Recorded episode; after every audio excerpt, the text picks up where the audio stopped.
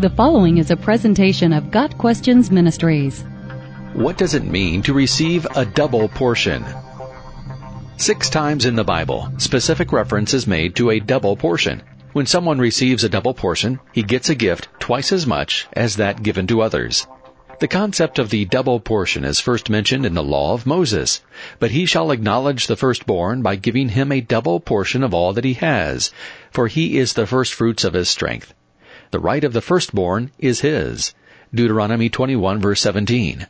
A firstborn son was entitled to receive twice the inheritance of that of a father's other sons, in addition to the right of succession.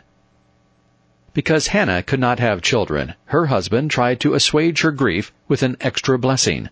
But to Hannah he gave a double portion because he loved her. 1 Samuel 1 verse 5.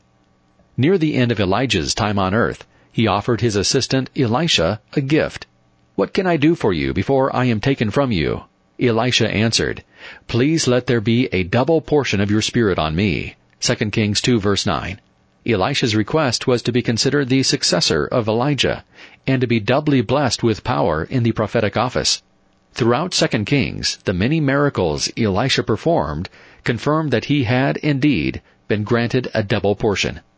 Isaiah 61 verse 7 promises a double portion of joy and blessing upon Israel. Instead of your shame there shall be a double portion. Instead of dishonor they shall rejoice in their lot. Therefore in their land they shall possess a double portion. They shall have everlasting joy. The reign of the Messiah during the millennium will occasion everlasting joy.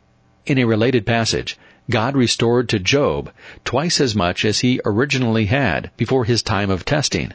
And the Lord restored the fortunes of Job when he had prayed for his friends. And the Lord gave Job twice as much as he had before.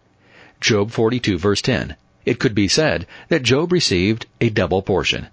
Not all double portions convey blessing, however. Revelation 18 verse 6 speaks of judgment upon Babylon, stating, Pay her back as she herself has paid back others, and repay her double for her deeds. Mix a double portion for her in the cup she mixed.